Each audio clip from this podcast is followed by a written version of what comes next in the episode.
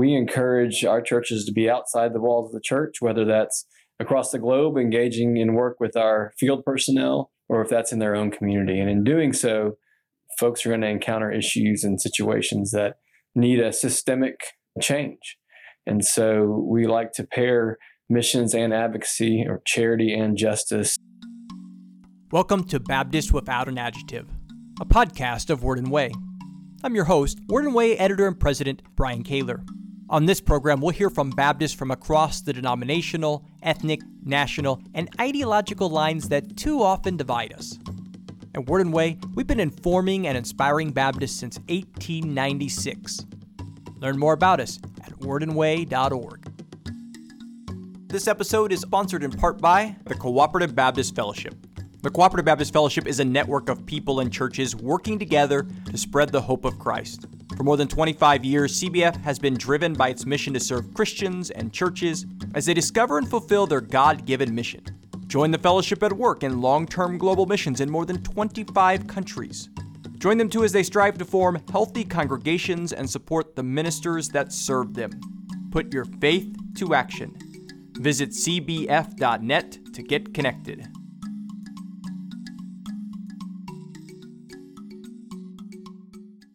In this episode, we're going to have a conversation with Stephen Reeves. He's the Associate Coordinator of Partnerships and Advocacy for the Cooperative Baptist Fellowship. Stephen leads the advocacy efforts of CBF, and that's what we primarily talk about in the interview, as well as a little bit of his background at the Texas Baptist Christian Life Commission and the Baptist Joint Committee for Religious Liberty.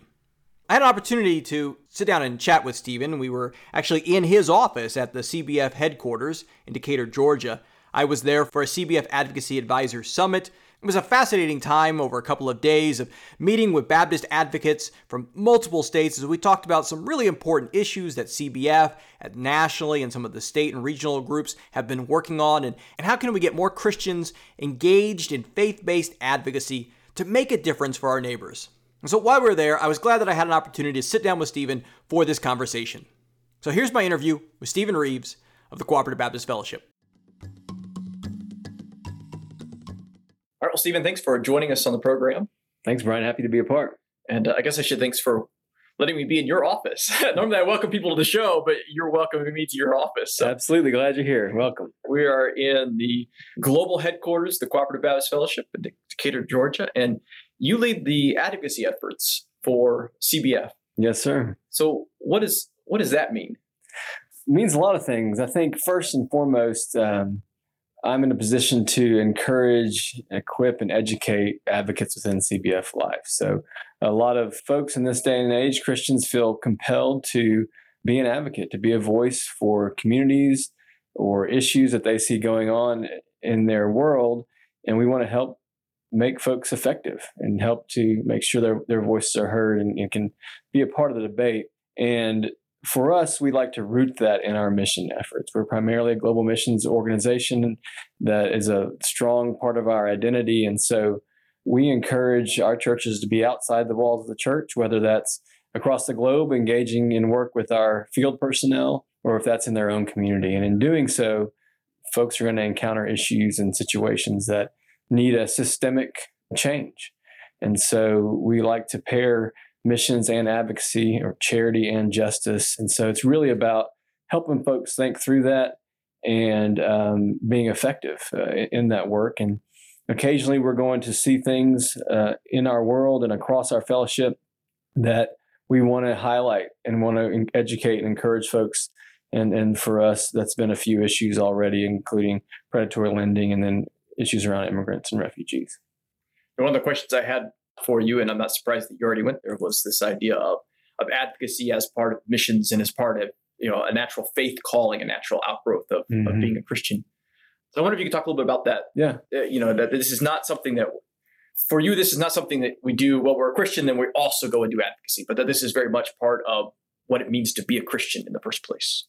Absolutely, I think that um, Christians take their witness seriously, and in, for some that means a, an explicit evangelism and that sort of thing.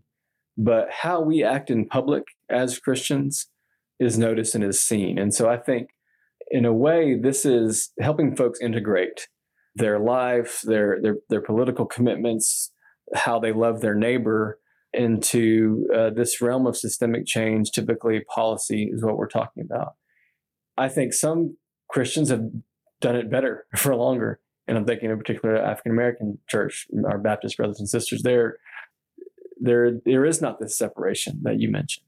And so in a way, it's helping our predominantly white denomin network, we like to call it, think more holistically about about how we what does it mean to love your neighbor in in ways that we've been traditionally good in charity and mission, but what does it look like in the political realm? And so it's it's challenging work, but it's important, and I think it it clearly is impacting the witness of the church in America. Unfortunately, that's often negative, but I think we can do better. We've seemed to have had um, some bad models of public policy and public witness in the church in the last 20 or 30 years. It seems like from the more conservative fundamentalist side is a way of doing quote unquote politics that our folks have largely rejected. But let's not throw the baby out with the bathwater. There's a place for people of faith to claim their faith in the public square. There's, there are things that churches can do together and stay together that are important. And I think on the progressive side, some folks want to line up all the right position on issues and forget about Jesus too often. and so uh, we want to help our folks who sometimes kind of occupy that middle think through how they can do that in the most helpful and effective way and and stay committed to to uh, their voice and their witness in the public square. Yeah, because I think it's important. You're talking about, you know, if so, if we don't speak out, there are, there are going to be voices that are going to fill that void. Absolutely. That, that this will be the example of the Christian mm-hmm. voice on such and such issue. But I also think what you were kind of hinting at, and I know this is where you are, but I wanted to give you a chance to articulate it, is you're not just looking to be an alternative uh, mirror image of the religious right. This is this is the idea of being being very political but not partisan. That's right. That's very very critical to us. We um, we think we can model a better way of being political in our context in our country without being sold out to either political party. I think Jesus and the gospel is inherently political. You don't love your neighbor with all your strength and heart and mind and soul without getting a little political. But you can do that without being partisan. As a church, as a 501c3, as a nonprofit, we like the Johnson Amendment. Our friends at the BJC have helped to defend that. We don't think that our churches should be turned into new coffers for either political party. But as an individual, we hope folks do get involved in, in the political realm, that Christians should feel called to exercise Christian citizenship and that their vote is part of their voice, it is part of their, their witness. So that's important.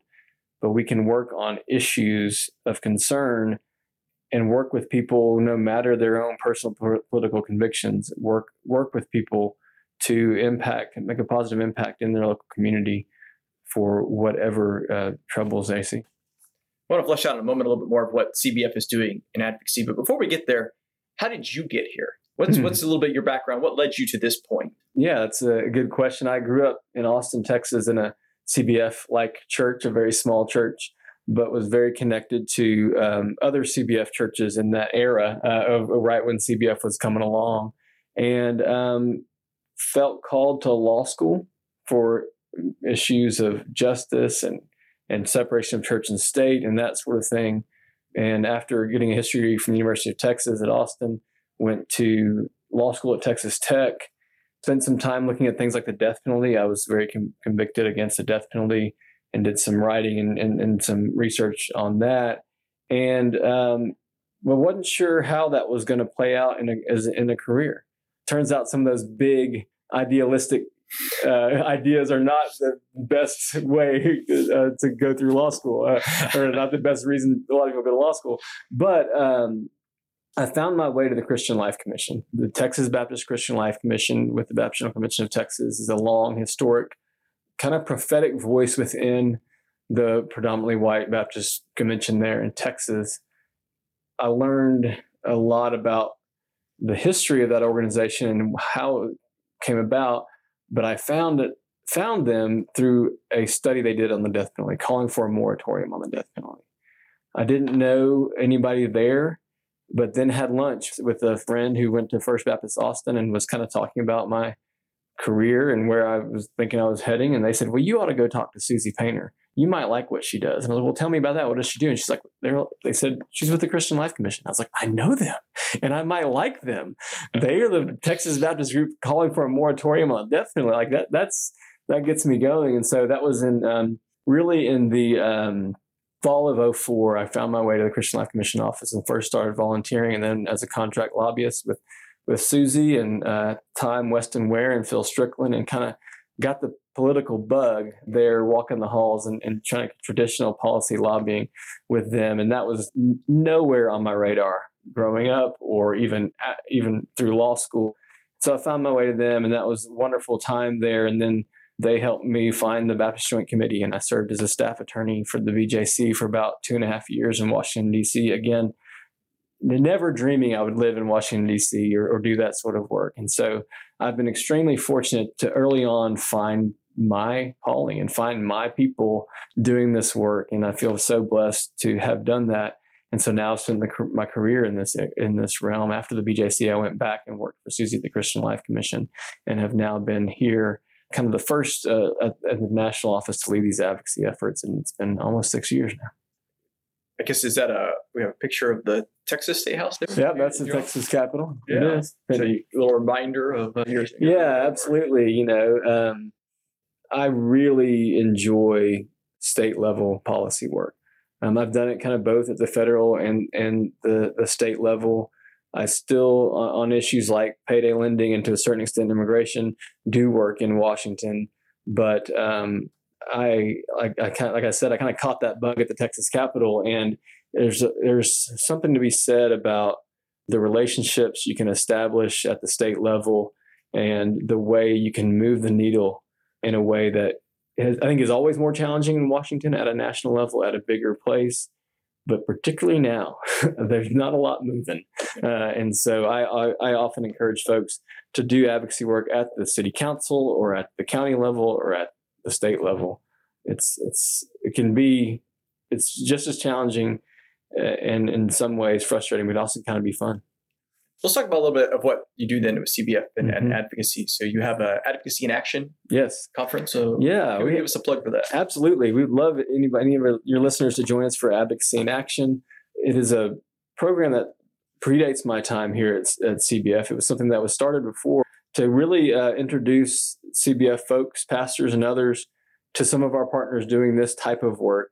Primarily, Baptist Joint Committee and Bread for the World are two long-term CBF partners, and so in March, um, early March, in this case in, in 2020, we uh, take a group, typically 40 to 60 folks, uh, students, pastors, church members, lay lay members, uh, to Washington D.C. And, and help them think deeply and spend some time thinking about how a Christian might be called to this sort of public witness, to this advocacy work. Where do we find that in in the gospel and in our scriptures? So we spend some good time thinking about that. We spend some time deep diving into certain issues that might be with the BJC or Bread for the World or the Center for Responsible Lending or someone doing immigration advocacy at the like evangelical immigration table, someone like that. And importantly, we make sure people have the chance to go visit their elected officials. It is so important to do in this day and age. You know, we hope everybody votes. That's kind of step one. We want to encourage responsible Christian citizenship. And there are times to write and call or tweet to your elected officials, but there's nothing like an in person visit that can be done at the district level in the hometown or in Washington. And so, for the folks that come to Advocacy in Action, we're going to help maybe lower their trepidation about that, um, make it a little bit less nerve wracking, kind of almost hold their hand and, and make sure they do that. Because once you have that experience, it can be very empowering.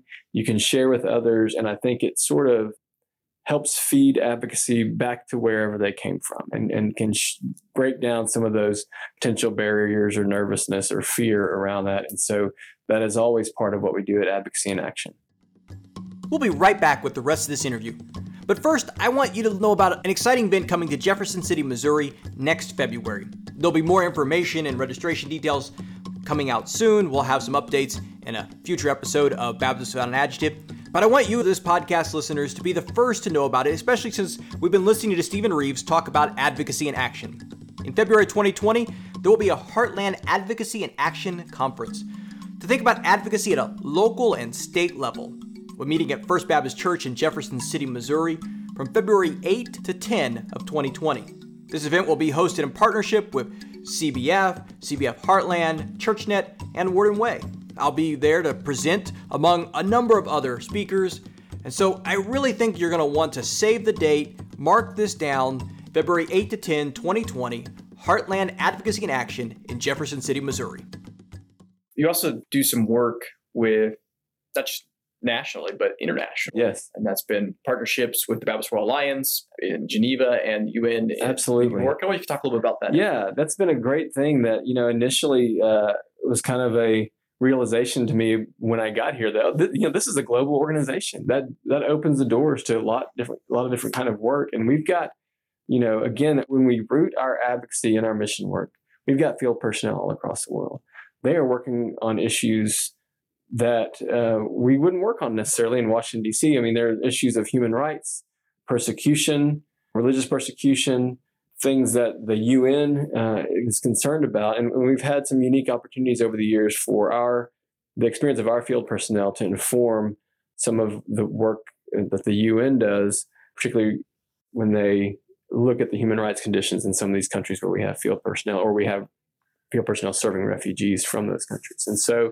in partnership with the Baptist World Alliance, they've long had what's called consultative status at the UN. There's a group called the CoNGO, the Congress of Non-Governmental Organizations, and the UN is a big agency. It is a big operation, but there are ways and places where people of faith and other nonprofits can can be heard in that system. Most international organizations, international religious groups like the United Methodists, like the Episcopal Church, others like that, have someone there at the UN. And we've been able, through our partnership with the BWA, to make sure that our type of Baptists are represented there. And so we're fortunate that we have uh, Scott Stearman as the pastor of Metro Baptist Church just across Manhattan, straight shot to the UN. And so he's through the BWA, our representative that is there quite often looking at these type of global concerns. And then in Geneva, we often have Shane McNary, who's a field personnel who works with persecuted Roma people in Slovakia, who is uh, works through European Baptist Federation (EBF) to be a voice primarily on religious uh, persecution and, and, international religious liberty. And so, it's certainly still a growing edge, and that is a it is a whole nother world to understand what goes on at the UN and how we might have a have a positive impact. But you have to have a presence first, and we're fortunate that we, we were we were having a presence and in conjunction with the Baptist World Alliance are, are, are doing that sort of work. Yeah, and we, have had Shane on the program, and he's CBF field personnel. Yes, he's now yep. part of this partnership with the, with the BWA. And so, you know, earlier you were talking about connecting advocacy with missions. Yeah, and it really is literally your missionaries are engaging in advocacy because they're experts on the ground. Absolutely. You know, we we believe wholeheartedly in long term presence. There are places for short term missions, and, and of course, our congregation is engaged in short term missions. But we believe that the type of transformational advocacy work and transformational mission work that we do at CBF takes place over a long period of time. So, and our we have field personnel that have been committed to a community, to a people for 20 plus years. And you you don't do that kind of work without becoming an advocate for those people that you love. And so it's sort of intertwined with that long term commitment to missions that advocacy springs. And one of our three contexts in which many of our field personnel find themselves is in global migration.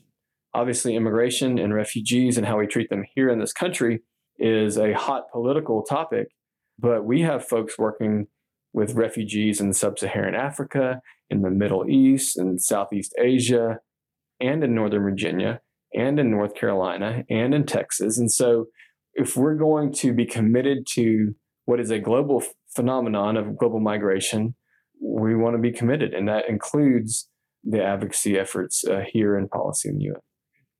And then, of course, also you, you speak out. Uh, I know you, you, write. Sometimes mm-hmm. CBF puts out either you or an individual or organization on an mm-hmm. issue, and, and, sometimes that means you speak out in person.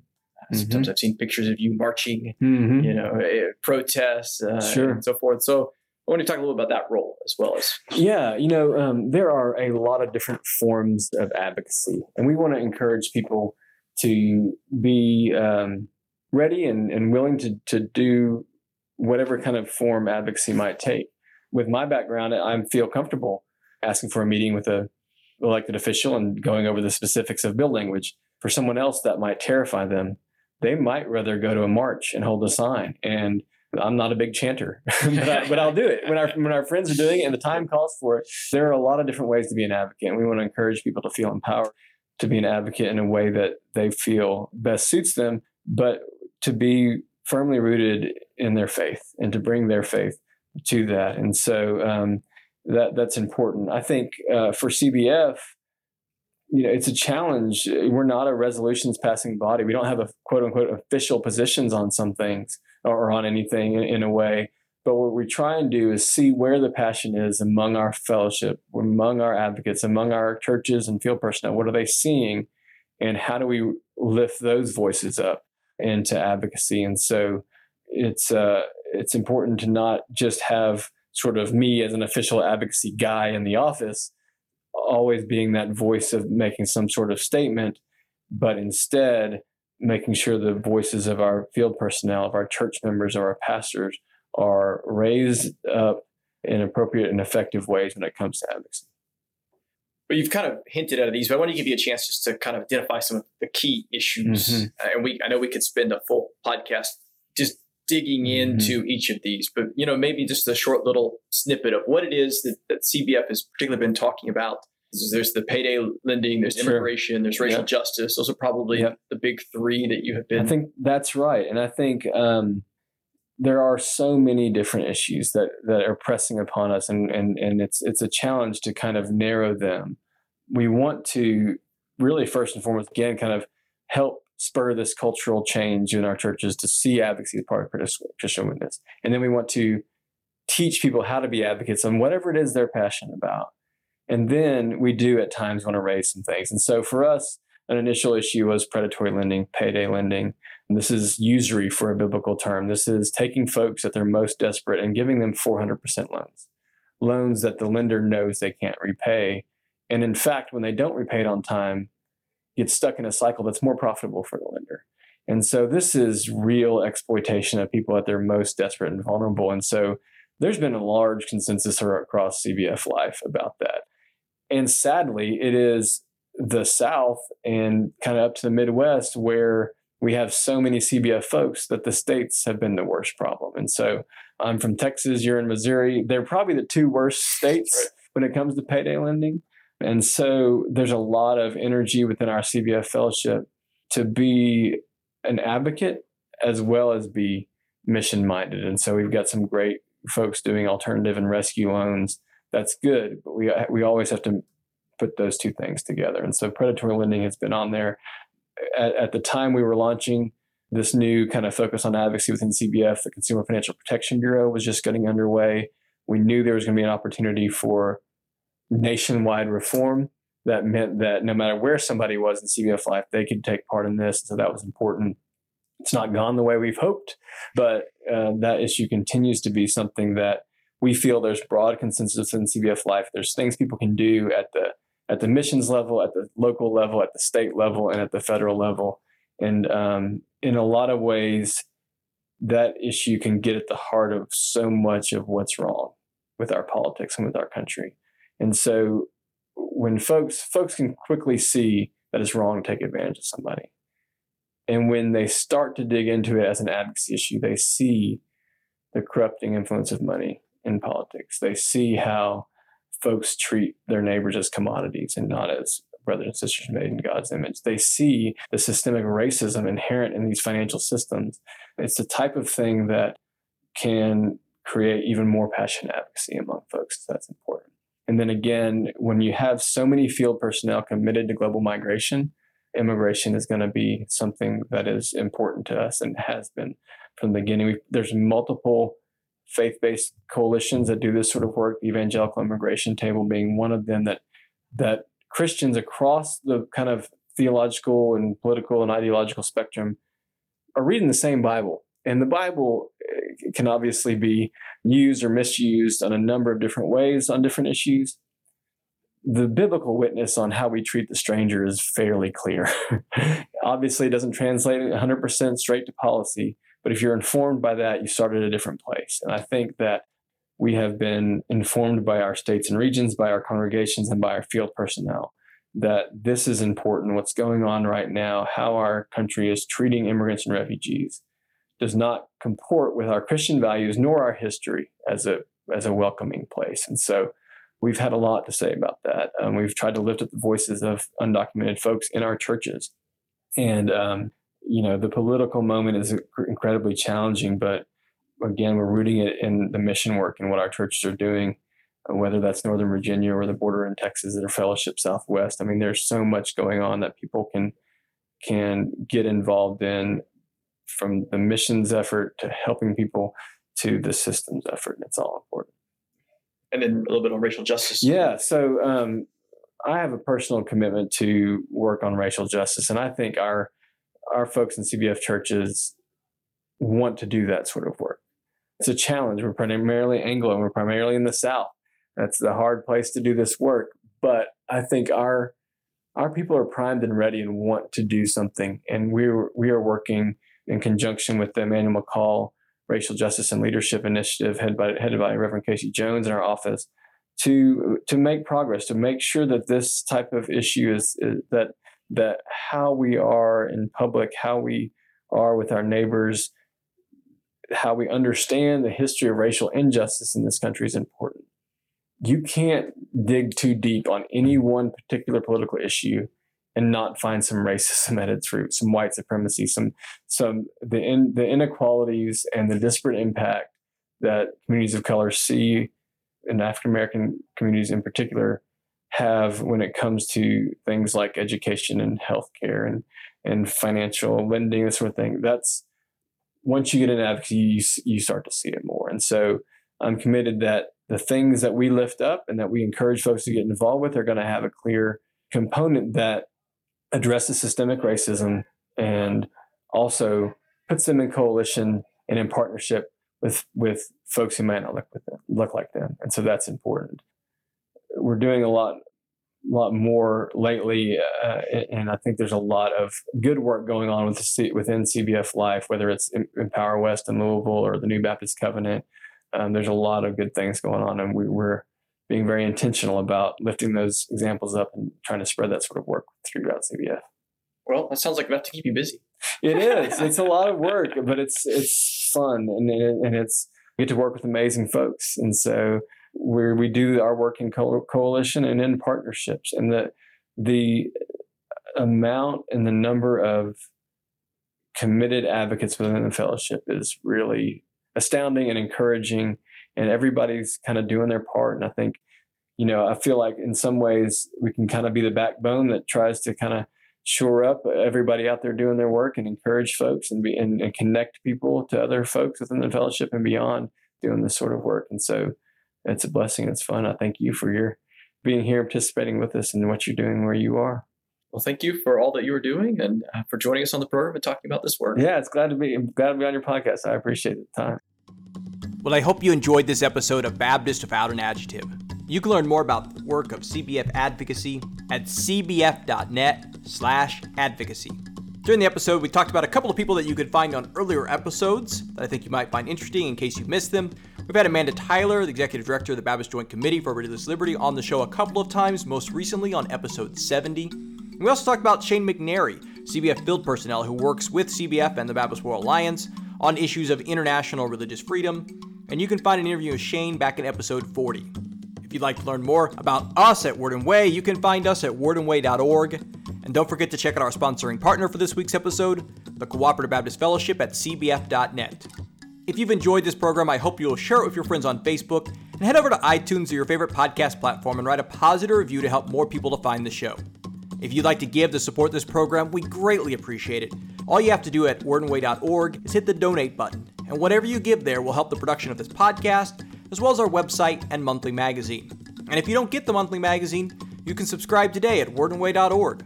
If you have any feedback about this program, please send me comments at bkaylor at wordandway.org. Thanks for listening.